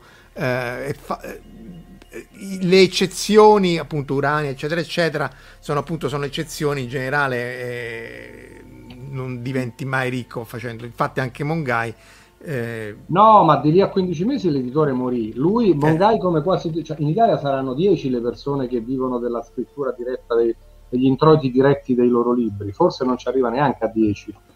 Eh, l, um, per vari motivi economici fondamentalmente basati sul fatto che 60 milioni di italiani che non leggono molto non comprano tanti libri e non danno royalties e, um, Massimo fa fatto, um, fece una serie di racconti um, inventandosi questo cuoco d'astronave e quindi con cibi spaziali inventando anche un po' delle popolazioni che potevano mangiare determinati cibi piuttosto che altri. Fece dei racconti, poi li unì in, una, in un romanzo, in una collazione di questi racconti e, ma forse non tutti sanno che eh, in realtà lui, che si dilettava di cucina, si dilettava proprio, però per sei mesi aveva fatto il cuoco a bordo di una nave e, e, sulle coste della Turchia. Ah, e quindi eh, l'esperienza, quindi era lì che eh, ha cominciato a fare eh, grandissimo lettore di fantascienza, ehm, memoria fantastica, associazioni eh, limpidissime, capacità dialettica straordinaria, voglia di litigare con chi che sia, eh, anche a costo di dover, eh, cioè, per litigare con uno magari sosteneva una tesi contraria alla propria. Eh, ma questo magari è un miracolo che voi due non vi siete ammazzati. Eh? Prego? È, è, un miracolo che voi due non vi siate ammazzati. Eh, ci siamo ammazzati. Eh. Lui, ci siamo ammazzati più volte. E, e, e, quindi lì, per esempio, col fatto che eh, sulla nave ogni tanto via la roba parte, come se non ci fosse la gravità, è da lì che cominciò l'idea di, di, scrivere questa serie di racconti. E poi successe questo fatto: lui partecipò al, al, all'unico concorso veramente serio che c'è in Italia, il premio Urania. All'epoca era più serio di adesso, ma semplicemente perché il, eh, gli appassionati di fantascienza diminuiscono, di lettura di romanzi di fantascienza diminuiscono. Urania, peraltro, eh, come il Giallo Mondadori e come Segretissimo, non è tecnicamente un libro, ma è una rivista periodica, quindi non viene distribuito in libreria, a parte il periodo nel quale ha vinto Massimo. E, cioè, e quindi lui vince questo premio Urania e con questo Rudy Basilico Torturro poco d'astronave. Il fatto è che eh, ehm, è, un, è, un, è, un, è, divertente, è, insolito il libro fa proprio ridere, eh? Il libro è... A parte c'ha le, c'ha le ricette dentro, poi è tutta una parodia dei, dei vari quartieri di Roma come, come alieni. Le eh, lingue eh, sono... sì, sì. Se non l'avete letto, recuperatelo assolutamente perché... Ma ci sta, sta, credo che stia ormai anche su Liber Liber da un bel po'. Lui, due o tre di questi romanzi ci stanno gratuiti, scaricabili in modalità testo. E, ehm, e poi successe questa cosa, che in Italia non puoi fare fantascienza comica. E infatti non, che non, i, i guru della fantascienza sì, sì, non, sì. Vo, non, non, ti osteggiano. E il romanzo che prendevi prima tu in mano, ovvero sia Gli Immortali, il, il gioco degli Immortali, è una chiara riprova che è la prosecuzione in qualche modo di, eh, anche se non, anche se non, eh, non è la prosecuzione del, di, di, di, di, Rudy Torturo, quindi del cuoco, eh, però è, è, la prosecuzione della sua, della sua qualità. Ehm, riuscì a non vinse il, il, premio, non mi ricordo se all'epoca si poteva vincere due volte il premio Urania o meno, ma faticò moltissimo eh, per essere ripubblicato e, e, poi lì si chiuse la sua attività con Urania. Vabbè, e, anche perché anche lì è complicato, eh, perché... Eh sì, lì è, molto, lì è molto, molto complicato. Però lui ha continuato, adesso non, non vi racconto i dettagli del come ha, come ha trovato altri editori che gli pubblicassero i romanzi, e ha fatto una trilogia in realtà. La, la trilogia non è tutta del cuoco. La trilogia sarebbe Memoria Non è tutta da... farina nel suo sacco. No, no, no, no, no, perché ci sono altri romanzi o, o raccolte di racconti eh, che parlano di, del cuoco eh, ma non fanno parte della trilogia, della trilogia, sono a parte. Cioè, la trilogia è Memoria di un cuoco d'astronave, Memoria di un cuoco di un bordello spaziale, che poi è stato anche, ha, ha avuto anche una seconda edizione, eh, qualche anno dopo, e Alienati. Qui è come impazziscono gli alieni, qui è come mangiano gli alieni, qui è come trombano gli alieni, qui è come impazziscono gli alieni. Questa era, era, era la trilogia. Poi, poi, a parte, eh, il caro Alberto Panicucci, che non sento da un po', ma che tante belle cose ha fatto per la fantascienza italiana, pubblicò anche, pubblicò, mh, mm, andò dallo stesso editore che era stato trovato per quegli altri romanzi e fece una raccolta di, di racconti, ah, eh, sì, sì. Guida Galattica del, dei Gourmet, eh, con una serie di racconti, eh, in, eh, quindi una specie di, di, di, di, di fanfiction su, su, su, um, su Torturro con um, tanti altri autori, eccetera. Di cucina nella, nella fantascienza non, non, ce n'è tanta, di, umorismo ce n'è un po' di più, Beh, questo è e... proprio divertente, eh? appunto a costo di rivedermi lo consiglio a tutti, se non l'avete letto recuperatelo perché e appunto poi ci sono anche delle ricette che sono, qua, sono vere ricette, cioè anche questo non è ovvio che tu nel, in un racconto di fantascienza inserisci... Ma non solo, eh, eh lui faceva, mh, ne ha fatte penso una ventina in tutto, faceva delle, delle cene vere e proprie. A tema... In, in, in, locali con le ricette che diceva lì, quindi per esempio usava il blu di metilene come colorante, no? E, e, ma anche altre cose e, e, e le raccontava, adesso dovrei raccontare una storia divertente, c'era il manzo all'attrito. Eh, nel senso che sì, un, un, tipo di cucina del manzo de, de, di queste cose spaziali era che prendevano il manzo e lo mettevano fuori dall'astronave e nel rientrare nell'atmosfera per un certo periodo. Ma in realtà lui questa, questa, questa storia per attrito con l'atmosfera si cuoceva sì, ma lui la dedicava a un certo editor eh, che è ancora vivo peraltro che non lo sa eh, che lui voleva soffrisse le pene dell'inferno per quello che aveva fatto passare a lui. Il manzo all'attrito è un persona che chiaramente noi conosciamo, lo conosco e mi sono guardato bene mi guardo bene dal... Da fare nomi e cognomi. Sì, ma non per cattiveria, se lo rincontro quando lo incontro glielo dico perché ormai sono passati tanti anni. non hai detto neanche che non lo sappia, io so che non lo sa anche perché l'ultima volta che lo vidi uscì fuori l'argomento e non, non sembrava saperlo, magari ha dissimulato per l'attrito peraltro. Di blu e di cibo ce n'è poco, però tanto vale la, la, pena citare il latte blu che si beve Luke in Guerre Stellari. Non so se c'è, no, questo è, eccolo qua il latte blu e poi dopo, vabbè, in quegli abomini apocrifi che sono la, la trilogia uh, successiva. Anche se a me la scena, cioè il, il personaggio di Luke scocciato, non è che fosse di, la cosa che mi è dispiaciuta di più della trilogia. Però ecco, eh, tra l'altro in Guerre Stellari vanno pochissimo a mangiare e di cibo se ne vede poco, insomma, mentre in Star Trek ci sono più cose, adesso ci andremo. Però volevo raccontare... Diciamo no. che il numero di puntate è leggermente superiore. Sì, però Nei insomma, guarda che non si mangia mai. Beh, però sono nove film, eh, più no, gli apocrifi, eccetera. Non si mangia mai. Eh, però ecco, c'è da dire che poi c'è questo pezzo che forse è nelle scene tagliate del, del secondo, eh, non mi ricordo neanche come si chiama, in cui Anakin è cresciuto, che giustamente va a cena dalla... Capite perché uno poi dice voglio menare qualcuno? Va a cena dalla... Questa è la sorella, questa è la mamma di, di, di, di, di Padme, Anakin viene a cena fa, parla col papà. E queste sono le scene del secondo film tagliate di Guerre Stellari, grazie al cielo. Dopo vedi, quindi c'è insalata e queste cose eh, che tra l'altro appunto poi negli abomini 7, 8, 9, anzi questo è pure bello. Poi vanno in camera, non è che dice vanno, vanno in camera e ti faccio vedere gli ologrammi della camera, e quindi c'è tutta la scena di Padme e Anakin che stanno che vanno in camera e così via. Quindi sono ologrammi di cibi, di piatti, ovviamente. No, di cibi no, di piatti hanno già mangiato. Mi pare che c'era pure una scena che l'aiutava a lavare i piatti, o forse me la sono immaginata. Ologrammi digestivi. Comunque, insomma, vabbè, questo per, per, per citare il mondo uh, Guerre Stellari. Ce n'è poco, ma non so se ce ne sono altri che volete citare voi, ma questo mi ha colpito. Al tempo aveva colpito per, proprio la, la, la, la follia del, del 2. Adesso è Kubrick in confronto a 7, 8 e 9. In Star Trek abbiamo, anzi no, prima di Star Trek è questo qui che forse tu non lo conosci Stefania, Silent Green. Questo è un grandissimo film. Eh, tu l'hai visto lei ovviamente. Sì, so sì, in, itali- in, italiano ha un altro titolo che non mi ricordo più come si chiama. Um, se mi aiutano dalla regia, come si chiama in italiano? Charlton Heston, uh, che, che, che, c'era la Terra sovrappopolata. E quindi, dopodiché, lui scopre una cospirazione, eccetera, eccetera. Questo Silent Green.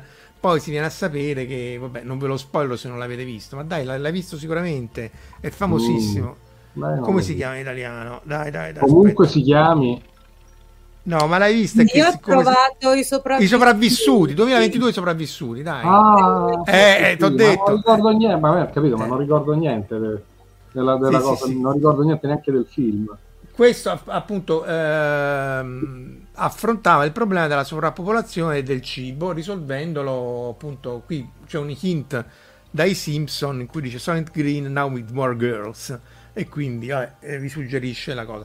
Però eh, eh, praticamente l'anno prossimo scrive. Guarda, dovresti farlo però, secondo me, tutta una, parte, una parte sul, sul... anche lì, vabbè, diciamo, in, in, generale il distotico della fantascienza è più...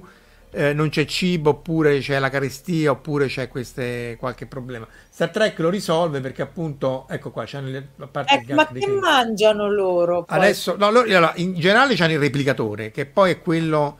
Eh, già risaliva agli anni 60, insomma in Star Trek, eh, la vecchia serie, aveva il replicatore, ordinavi quello che volevi e lui te lo materializzava, una specie di teletrasporto in cui tu eh, puoi materializzare teletrasporto dal, dalla Terra? No ma non è no il teletrasporto lo teletrasporto esatto vai. creava, lo, lì lo ricreava proprio sì, lo creava dal nulla, però è simile al, al meccanismo con cui loro si trasportavano da, dalla Terra all'astronave e così via, che in realtà era stato inventato solo perché non avevano i soldi per gli effetti speciali per la navetta.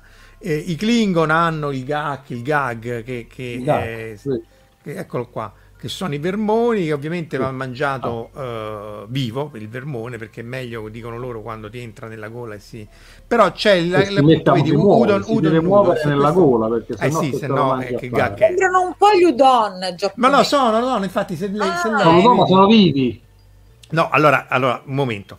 In Star Trek quando mangiano il gag sono vermoni vivi. Dopodiché dice come lo facciamo sulla Terra non volendo noi mangiare i vermoni anche se anche lì l'insetto è il futuro, il cibo del futuro. Dice lo puoi fare con l'udon noodle, eccolo qua, e poi vabbè la salsa, la salsa di soia, la rugala leaves, non so che cos'è, poi c'è tutta la, la, la ricetta per preparare questa specie di pseudo gag, ma il Klingon che si rispetti ovviamente sarebbe già tagliato in due perché ovviamente è ah, una comunque anche noi in Toscana abbiamo i pisci che sono una, una sorta eh, di sono buoni però eh. ah, di, di gag No, sono, sono, sono, sono, morti. Dici. Sono molti morti, sì. ravvivia- ravvivano noi però quando li mangiamo. No, sono buonissimi. Eh, infatti. C'è anche questo di libro che non conosco, l'ho, l'ho, cercato, l'ho trovato mentre facevo gli esercizi appunto per trovare il materiale, appunto che eh, anche qui sono ricette eh, di Star Trek da, da TV series dal, dal, appunto dal, dal replicatore. No.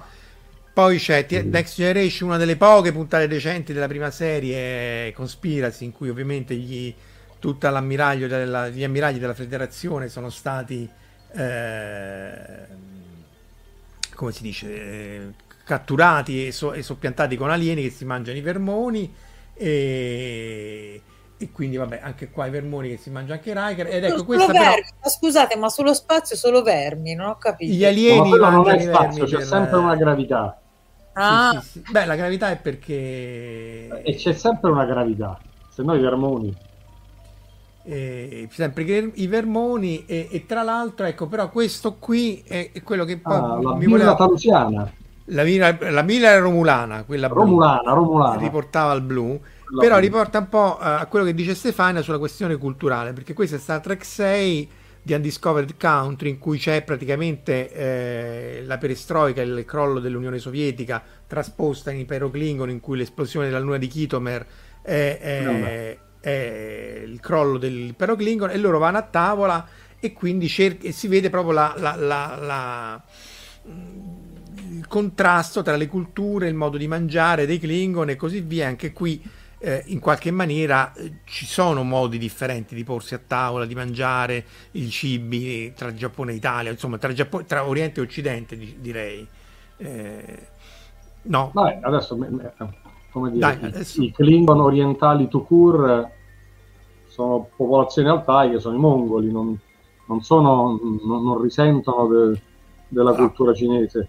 No, no, no, no, ma io non parlo, io parlo come analogia, Ah, non, non perché, no, perché anche qui tu hai due culture, due mondi, dif- letteralmente due mondi fisici due pianeti differenti e che in qualche maniera si devono mettere a contatto e quindi si trova la differenza di usi e costumi, che è un po' quello che si ebbe appunto nel 500, come dicevi tu, e, e poi anche adesso, cioè in generale Certo. non è ovvio che uno si possa, sappia porre la cerimonia del tè è impossibile farla, no? Cioè se uno va là eh, come occidentale, non- ma anche forse un giapponese, non è ovvio che sappia come, non come farla, ma come subirla la cerimonia del tè.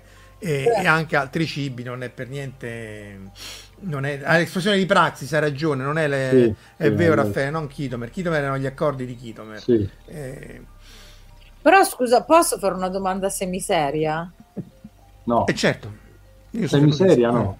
No, no, no. Ma ah, eh, no, io volevo sapere, ma realisticamente, se faranno questa stazione orbitante nello spazio, già c'è Stefano Ma c'è una stazione orbitante, sono vent'anni che c'è. eh, che, che stanno devono fare? Quella su Marte? Qual è la prossima? No, è un'altra sempre intorno alla Terra. Allora, Ah, vabbè, prima, beh, cioè, ormai ce ne sono troppe e io mi confondo. Perché Allora, prima- le- prima c'era una stazione- prima- eh, le- le- eh.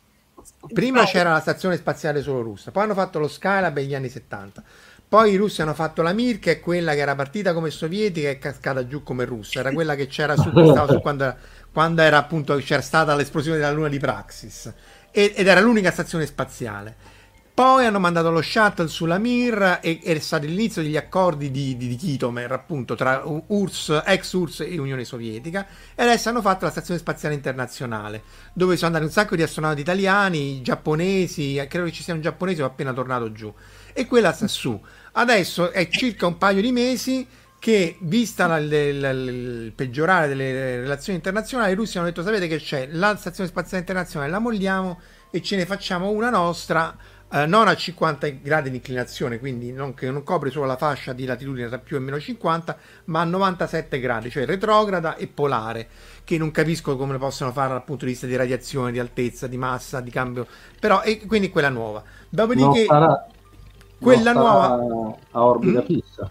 No, no, no, però, però no, vabbè, ci sono talmente tanti problemi che Emilio giustamente probabilmente cita il Gateway lunare, che è una nuova stazione spaziale che devono fare però attorno alla Luna, Torna alla Luna perché per tornare sulla Luna vorrebbero andare ehm, e ci devono mettere il localizzatore. il GPS, sì, sì, perché non GPS. il G- eh, sì, sì, quello è un problema. Eh, il giapponese è appena salito, dice, dice eh, Marco Taddia. E, e, e Cuni cita la mitica Grande puntata di Marco. Homer Simpson che va sullo Space Shuttle, una delle più belle puntate delle patatine e le formiche nel- nello, nello spazio.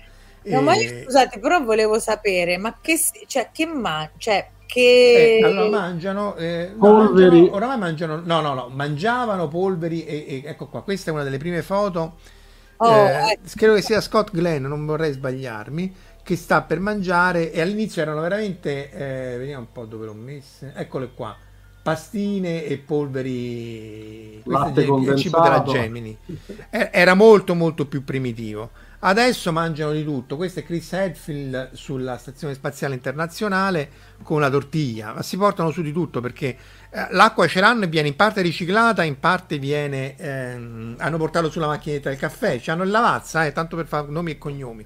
Hanno portato su la, la Argotec, credo fosse una ditta che fa cose aerospaziali fighissime, però è famosa perché ha portato su la macchinetta del caffè eh, con la lavazza. Tra l'altro, quella è interessante perché era una sponsorizzazione privata e così via. Poi citano la bagna cauda di Babylon 5, l'hanno citata anche prima, scusate, mi sono perso un po' di, di, di commenti. Però essenzialmente è, è, è, cup noodle come se non ci fosse un domani. Tutta roba che tu idrati e poi ti mangi. Credo che ci sia, aspetta, eh. Eccolo qua, questi sono invece cibi russi, però sono paste, in questo caso sono più patè eh, di, di, di cibo russo e poi molta roba in scatola. Quindi si portano su, alla fine non è tanto diverso, certo non puoi metterti a bollire l'acqua, quello è poco ma sicuro, eh, perché eh, lo slarm di Futurama, è vero, è vero Simone, questo pure è vero. Eh, e quindi mangiano, mangiano, quasi come noi. Eh, certo, la pasta non credo che riescano a fare. Hai detto te che l'acqua... Eh, no, posso... ah, eh sì, ma fai bollire l'acqua... Allora, la possono la idratare, la riscaldi al microonde, sì sì, la riscaldi al microonde, ma non credo che la puoi far bollire, eh, perché è pericolosissimo. Perché tu immagina che c'è una, una cosa da, alla famiglia Mezzil dove veniva il futuro sì, perché esatto perché poi all'inizio ma, mangiavano in pillole ma oramai sono abbastanza ecco ma qua, perché vedi? questa cosa del cibo in pillole di queste paste voglio dire c'è una trasformazione antropologica anche sul cibo eh.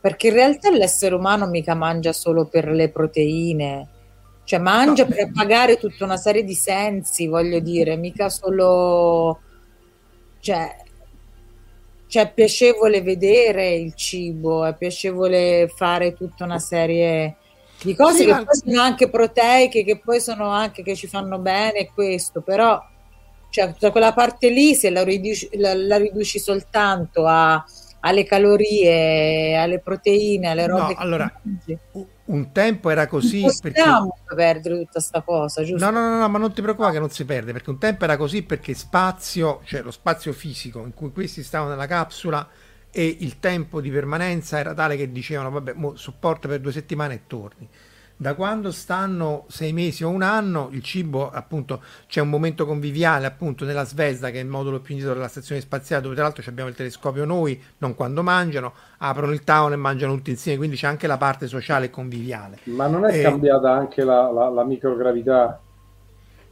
No, vabbè, quelli sono in assenza di gravità perché la forza centrifuga e quella di gravità si annullano e quindi, e quindi galleggia.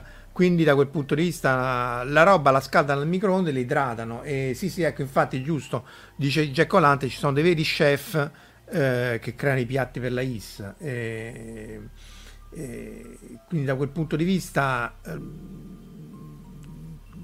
si mangia bene insomma. Certo non è le cornie però appunto questa è Baltica questo qui non so se sarà salmone o qualche cosa di eh, russo sicuramente, però eh, pesce in scatola. Quindi non, non, non, è che debbano sacrificare molto nella, nello spazio. Certo che quella cosa aperta prima con quei fagioli dentro è...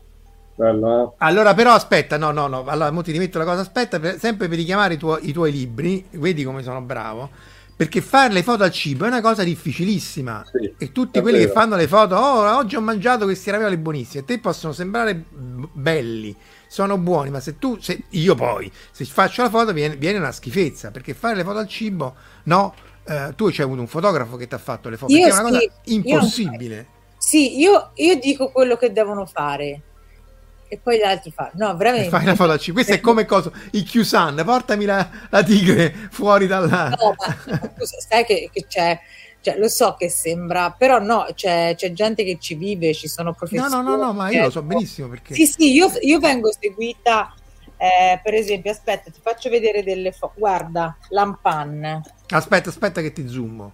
Aspetta, addirittura riesco... No, no, però zoom me, riesco a zoomare te? No. No, e allora ti devo mettere... Te. Lei si deve zoomare. Ecco qua, così, vai. Per esempio, oppure, non so, un'altra roba Ora qui si comunque le foto sono bellissime, le foto dei piatti e sono fatte da io ho il fotografo che, che mi viene assegnato dalla casa editrice Paolo Picciotti io vedo per il ramen sì sì sì, eh. sì, sì, sì. E, e, le foto le fa lui per, dei piatti che tra l'altro è ancora più difficile perché no le foto di McDonald's de, de, de, sono, sono foto di roba finta sì. Mentre queste sono foto di piatti veri. Plastica. Eh, sì, sì, questi sono piatti veri. per esempio. Ora qui è chiaro che si vede male, però per dire, no? Eh, sì, sì, c'è una, cioè lui fa solo, per esempio, specie, Paolo è specializzato in, in foto di cibo, di still life, e riesce e, e, fa solo quello fondamentalmente, per cui ci vuole... No, no, ma è una... Allora, già fa il fotografo... È Tra le scienze e fantascienze. No, no, no, no, ma infatti perché appunto è una cosa difficilissima. Tra l'altro poi c'è da dire che in Giappone non, non c'entra con la fotografia, però cioè, ci sono le ditte che preparano i piatti come tu fai il piatto, però di plastica in maniera che lo puoi mettere ah, in bacheca. Sì, certo, certo. Eh... Ma se è fantastica quella roba là.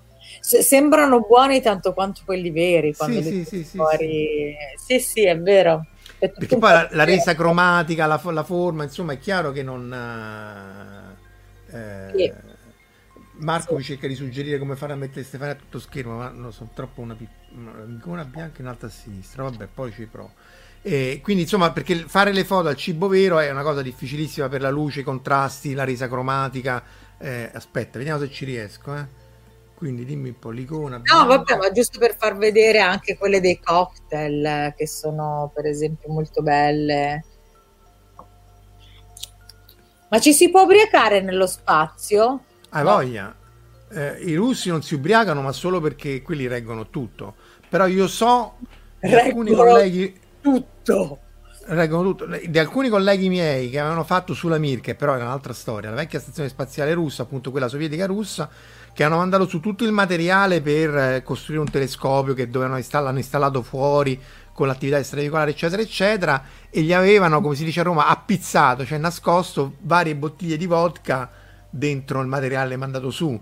Quindi nella, nella procedura dice adesso apri questa scatola qua tira fuori il contenitore X7C quello lo apre e dice ah ma è vodka grazie grazie eccetera eccetera quindi sì sì eh, non credo che si ubriachino adesso ma eh, che, che, sulla Mir fumassero e, mm, e bevessero. Per, ma anche lì voglio dire di nuovo non è detto che ti devi ubriacare devi, puoi tranquillamente bere eh, vino, sake o tu hai fatto anche il sake tra l'altro sì, eh, a proposito sì, di ubriacature ho fatto anche il sake gli spiriti giapponesi. Eh sì, sì, sì, spirito sia in terzo di spirito che, che di eh, yokai. Per allegra lo spirito. Eh, sì, sì. Ma, ehm, ma posso fare una domanda, una delle solite domande così da profana di queste cose e di tante altre? Mm-hmm, vai, vai. Aspetti, ma la stazione spaziale, no? Loro sono in assenza di gravità. Ah, sì.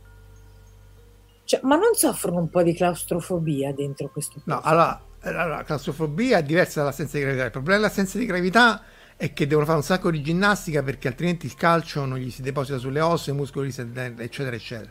Dopodiché claustro... i moduli sono relativamente grandi. Io quando parlai con Fuglesang, che è il nostro collega che è stato due volte sulla stazione spaziale, ha detto sì, me l'aspettavo più piccolo, in realtà è molto grande.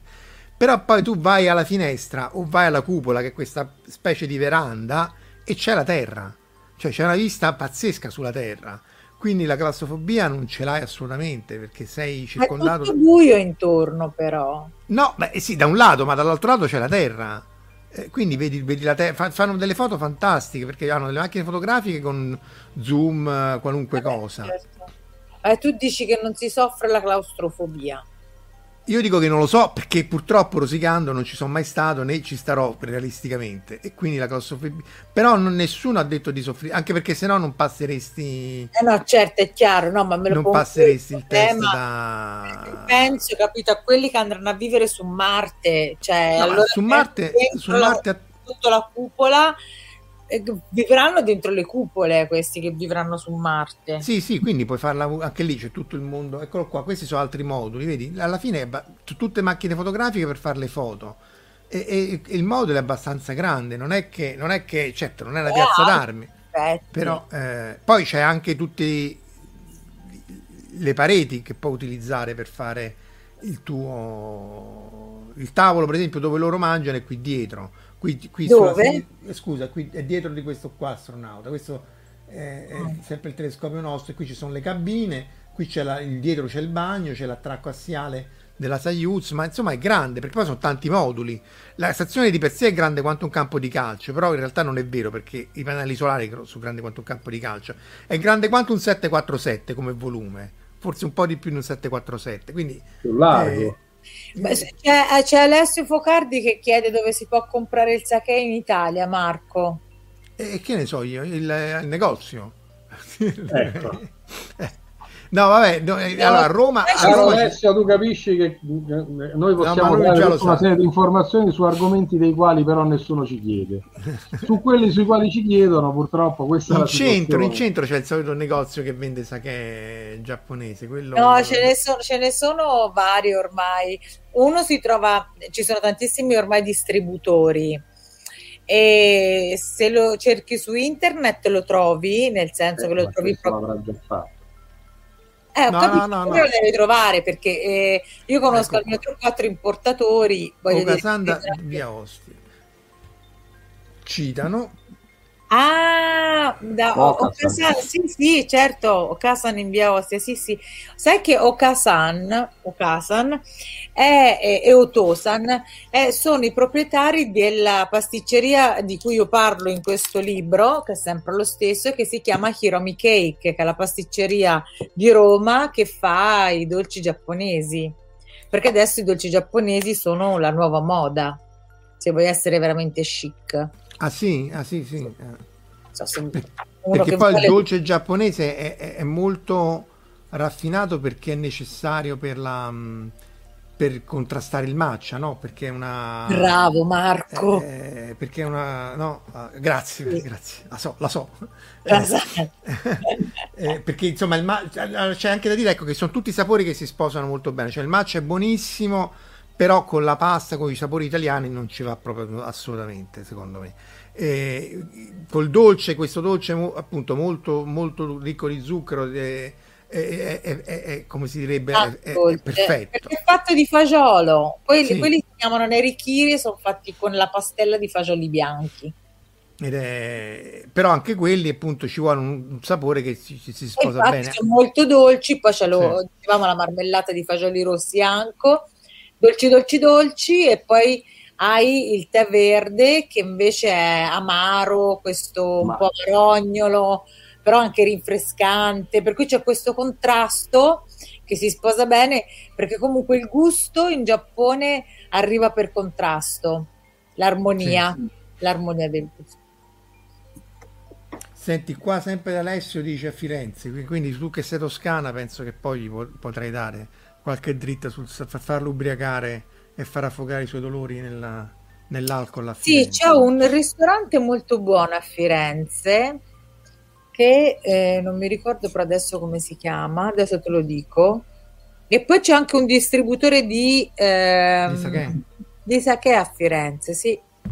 sì. Eh, poi magari se lo metti nelle note, cioè se me lo dici lo mettiamo tra i commenti sì. o lo metti direttamente tu tra i commenti di YouTube, così sì, poi possiamo giocarci il buon Alessio eh, tra il sbronzato di, di, di, di, qui sono completamente partiti anche senza ubriacarsi tra Firenze che non esiste, il Molise e l'Australia.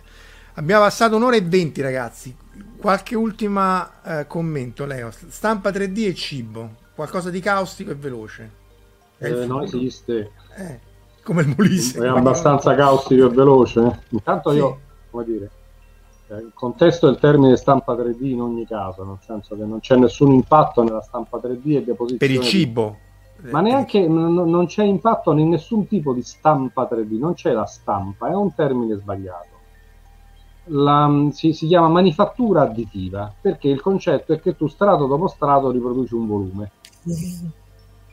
Nel cibo, questo per esempio è un modo di fare la pasta. Ora voi capite che porcheria può essere eh, chiaramente mh, in realtà tu che hai? Hai una sacca a posta, hai una siringa, hai un qualche cosa, questa la vediamo dopo, questa è la carne.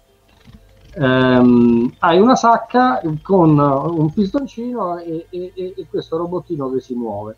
Ora il problema qual è? È, è, è che la, la, la, manifattura additiva nasce perché serviva per fare principalmente per fare piccole serie di oggetti con, in varie prove, però prima dovevi fare lo stampo che ti costava 100.000 dollari e poi potevi fare un, a quel punto ne dovevi fare un milione di pezzi e non si potevano fare delle prove. Allora hanno inventato questo meccanismo per fare delle, dei prototipi, considerando che con il materiale plastico tu puoi fare una struttura vuota dentro, con varie strutture, insomma, vari filetti che si, con un'architettura insomma, interna, in modo che il materiale interno è molto poco, ma è studiato direttamente in modo da essere molto resistente e quindi usi il 10% del materiale che si usava prima.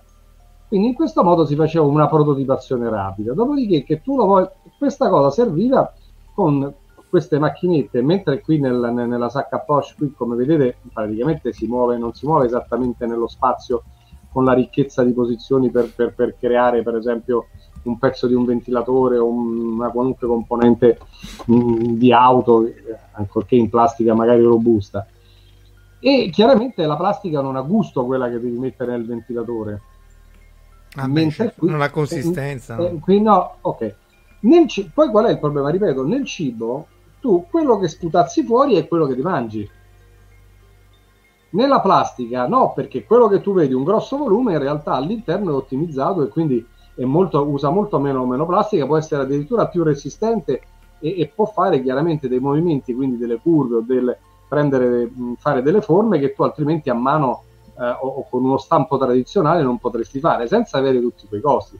Ora che noi facciamo, prendiamo una porcheria, cioè questa è tutta roba che possiamo fare a mano con minore precisione, tra l'altro queste cose impiegano ancora, quelle alimentari impiegano 45 minuti per fare una cosa del genere. Uno gnocco Quindi, che la nonna fa in 3 secondi. Anzi, no, che ne fai la raffica, non sono tutti uguali, ma anche, come diceva il termine...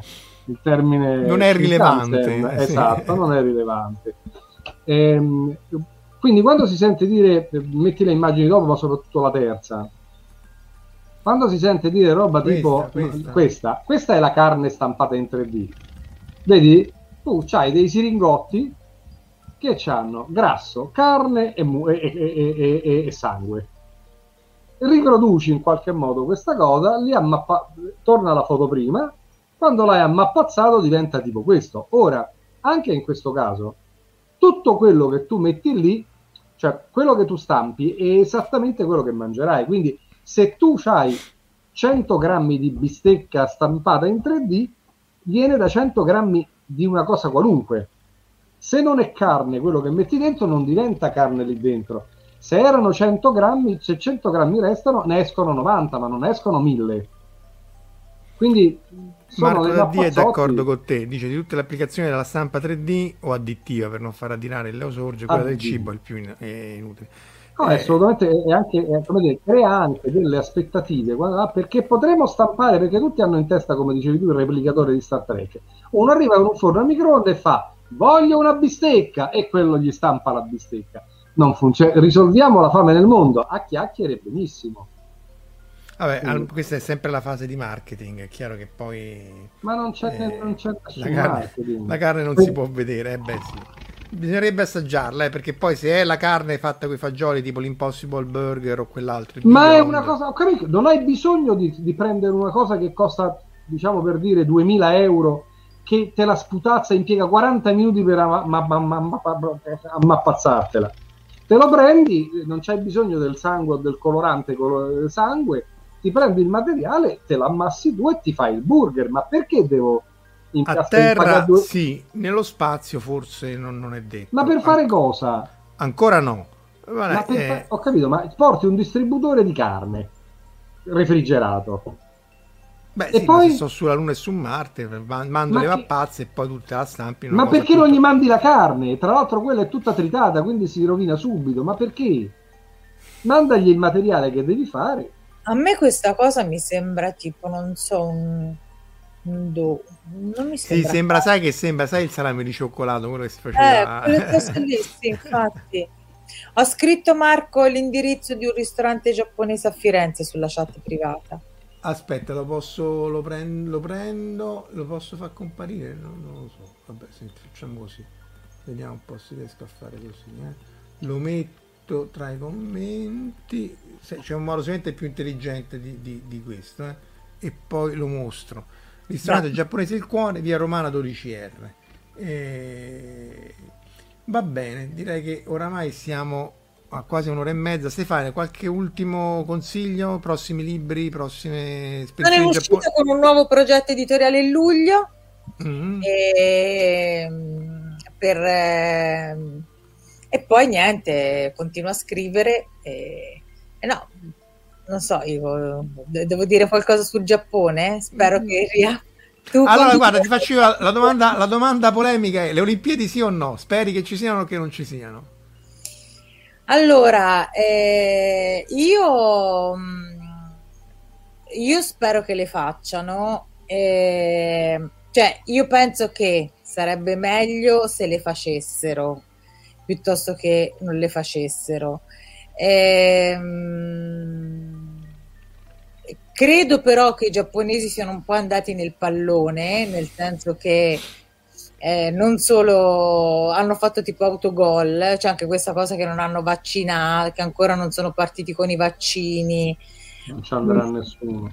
Non si fa. No, no, non andare non ci può andare nessuno andare comunque. Non ci va nessuno sicuramente, però credo che non, fa, non, farle in questo momento in cui per esempio il mondo, il mondo quello anche occidentale soprattutto eh, già si sta vaccinando, ci sono dei paesi in cui già si è riaperto. Beh, mm, non so, la trovo come una scom- cioè la trovo un po' mm, non una cosa positiva. Anche perché, perché poi questi contatti questi contagi in Giappone ci sono, ma se i numeri sono quelli che dicono effettivamente sono reali, non lo so, sono, ma sono No? Sono molto più piccoli, cioè le curve sono molto molto più piccole che da noi. Ecco, eh... io trovo come al solito anche questa, diciamo adesso esplosione popolare di tutti che dicono no, è pericoloso, non lo facciamo, adesso c'è questa rivolta, no? C'è l'80% dei, del popolo giapponese che non le vuole più fare. Io la trovo molto emotiva e poco razionale questa reazione. Però quando il governo dice io piglio 500 infermieri e medici e li metto lì a proteggere la salute degli atleti che vengono da fuori, è chiaro che il giapponese quadratico medio, immagino se lo facessimo in Italia, dice scusa, ma i medici curate me piuttosto che andare a curare questo che viene a tirare l'asta. Io non è che sono d'accordo, no, io riporto solo le notizie che, che leggo dici? Pio, non, Pio, Pio è... d'Emilia, il nostro Pio... altro amico, è assolutamente Pio... contrario alle Olimpiadi. Pio è una vita che gufa che dice che non le devono fare queste Olimpiadi. Ma temo partiranno e non finiranno. Boh, cioè? Eh, che via via si accorgono che non... Guarda che mettere in piedi una macchina... No, ma quella già c'è tutta la macchina, il problema non è metterla in piedi, il ma problema è, no. è dismetterla.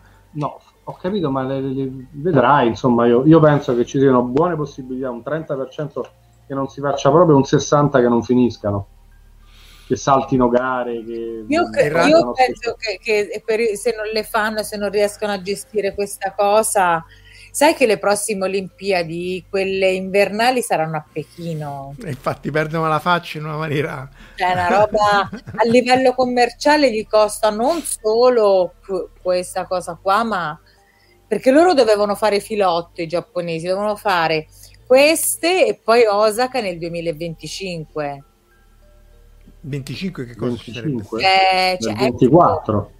Eh? No, l'Expo. c'è l'Expo. Ah, ah, c'è l'Expo. C'è l'Expo. E per cui sarebbe stato un, un grande, eh, una grande vetrina propulsiva per il soft power giapponese, tutta questa storia, no? Sai che volevano arrivare a 60 milioni di visitatori, in, uh, di turisti che il Giappone... Cioè, io penso che Mm, se non le fanno, oppure come dice Leo, se le fanno e poi non le finiscono e non riescono a gestirli, c'è un rebound negativo a livello economico eh, grandissimo.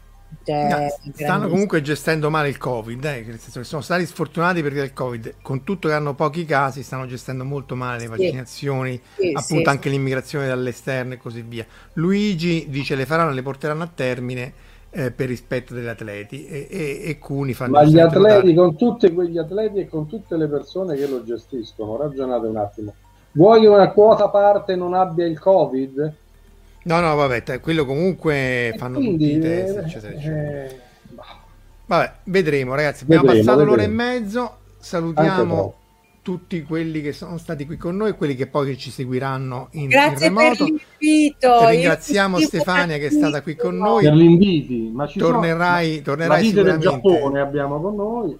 Eh, anche lei purtroppo per noi tornerà sicuramente, Non che credo, lo voglia o non no. credo, non credo, no. E di nuovo, grazie ancora, buon fine settimana. Se poi siete disperati, domani mattina alle 10 faccio l'ennesima lezione di Space Instrument sulle eruzioni. Ma tanto è registrata, uno se la vede quando vuole. Aspetta, aspetta, l'ultima, così chiudiamo con Claudio Antolini che cita: Ma mi si nota di più se organizzano le Olimpiadi e cambia idea, se le organizza le porta a termine o se le organizzo proprio. Ciao a tutti, salutiamo Ciao. Claudia e alla prossima. Ciao, ciao, ciao. Avete ascoltato Fantascientificast, podcast di fantascienza e cronache della galassia, da un'idea di Paolo Bianchi e Omar Serafiti, con il contributo cibernetico del Cylon Prof Massimo De Santo. Potete seguirci ed interagire con noi sul nostro sito fantascientificast.it, su Facebook alla pagina Fantascientificast, su Twitter sul profilo at Fantascicast, sul nostro canale Telegram t.me slash fantascientificast, sulla nostra community Telegram t.me slash fsccommunity. Se siete particolarmente timidi, potete utilizzare la vecchia, cara e affidabile posta elettronica, scrivendoci all'indirizzo redazione at fantascientificast.it. Tutte le puntate sono disponibili sul nostro sito, su Apple iTunes, su Spotify e su Podbean all'indirizzo podcast.fantascientificast.it. Se volete, potete lasciarci una valutazione a 5 stelle su Apple iTunes ed offrirci una birra romulana o un gotto esplosivo pangalattico, sostenendoci tramite una donazione PayPal utilizzando l'apposito pulsante sul nostro sito. Fantascientificast è una produzione amatoriale, non si intende infrangere alcun copyright, i cui diritti appartengono ai rispettivi detentori. L'autorizzazione SIAE 5612I5359.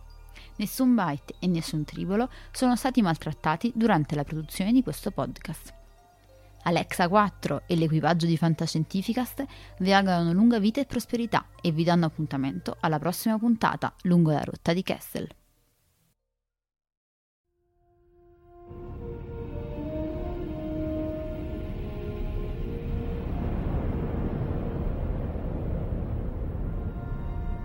Certo che hanno una gran bella nave. E hanno un capitano ancora più grande. Allora è finita a quanto pare. Io dico che sarebbe il caso che ci muovessimo anche noi. Capitano, ho appena ricevuto un ordine dal comando. Dobbiamo tornare alla base immediatamente. Cambiano equipaggio.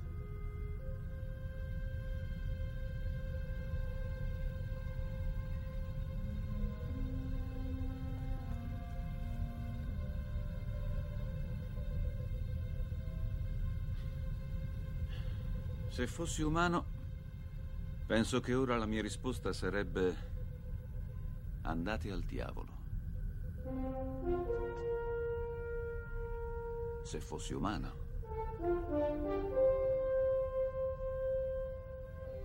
Che rotta, capitano.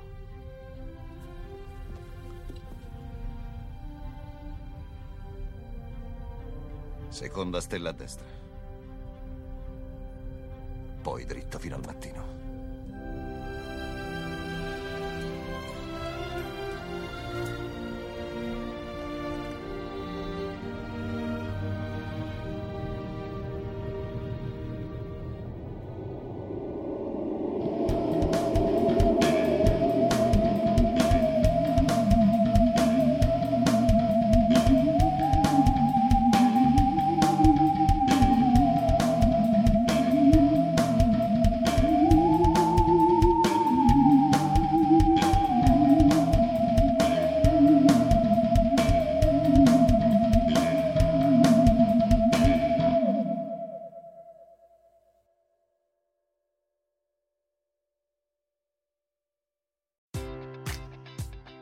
Enjoy all your favorite sports like never before at BetMGM. Sign up using code CHAMPION and receive up to $1,500 back in bonus bets if you don't win your first bet. When you register with BetMGM, you'll get instant access to a variety of parlay selection features, live betting options, and the best daily promotions in the business. And with BetMGM at your fingertips, every play and every game matters more than ever. Remember to use code CHAMPION and receive up to $1,500 back in bonus bets if you don't win your first bet. Place your money line, prop, or parlay bets with the king of sportsbooks today. BetMGM and GameSense remind you to play responsibly. See BetMGM.com for terms. 21 plus only. Virginia only.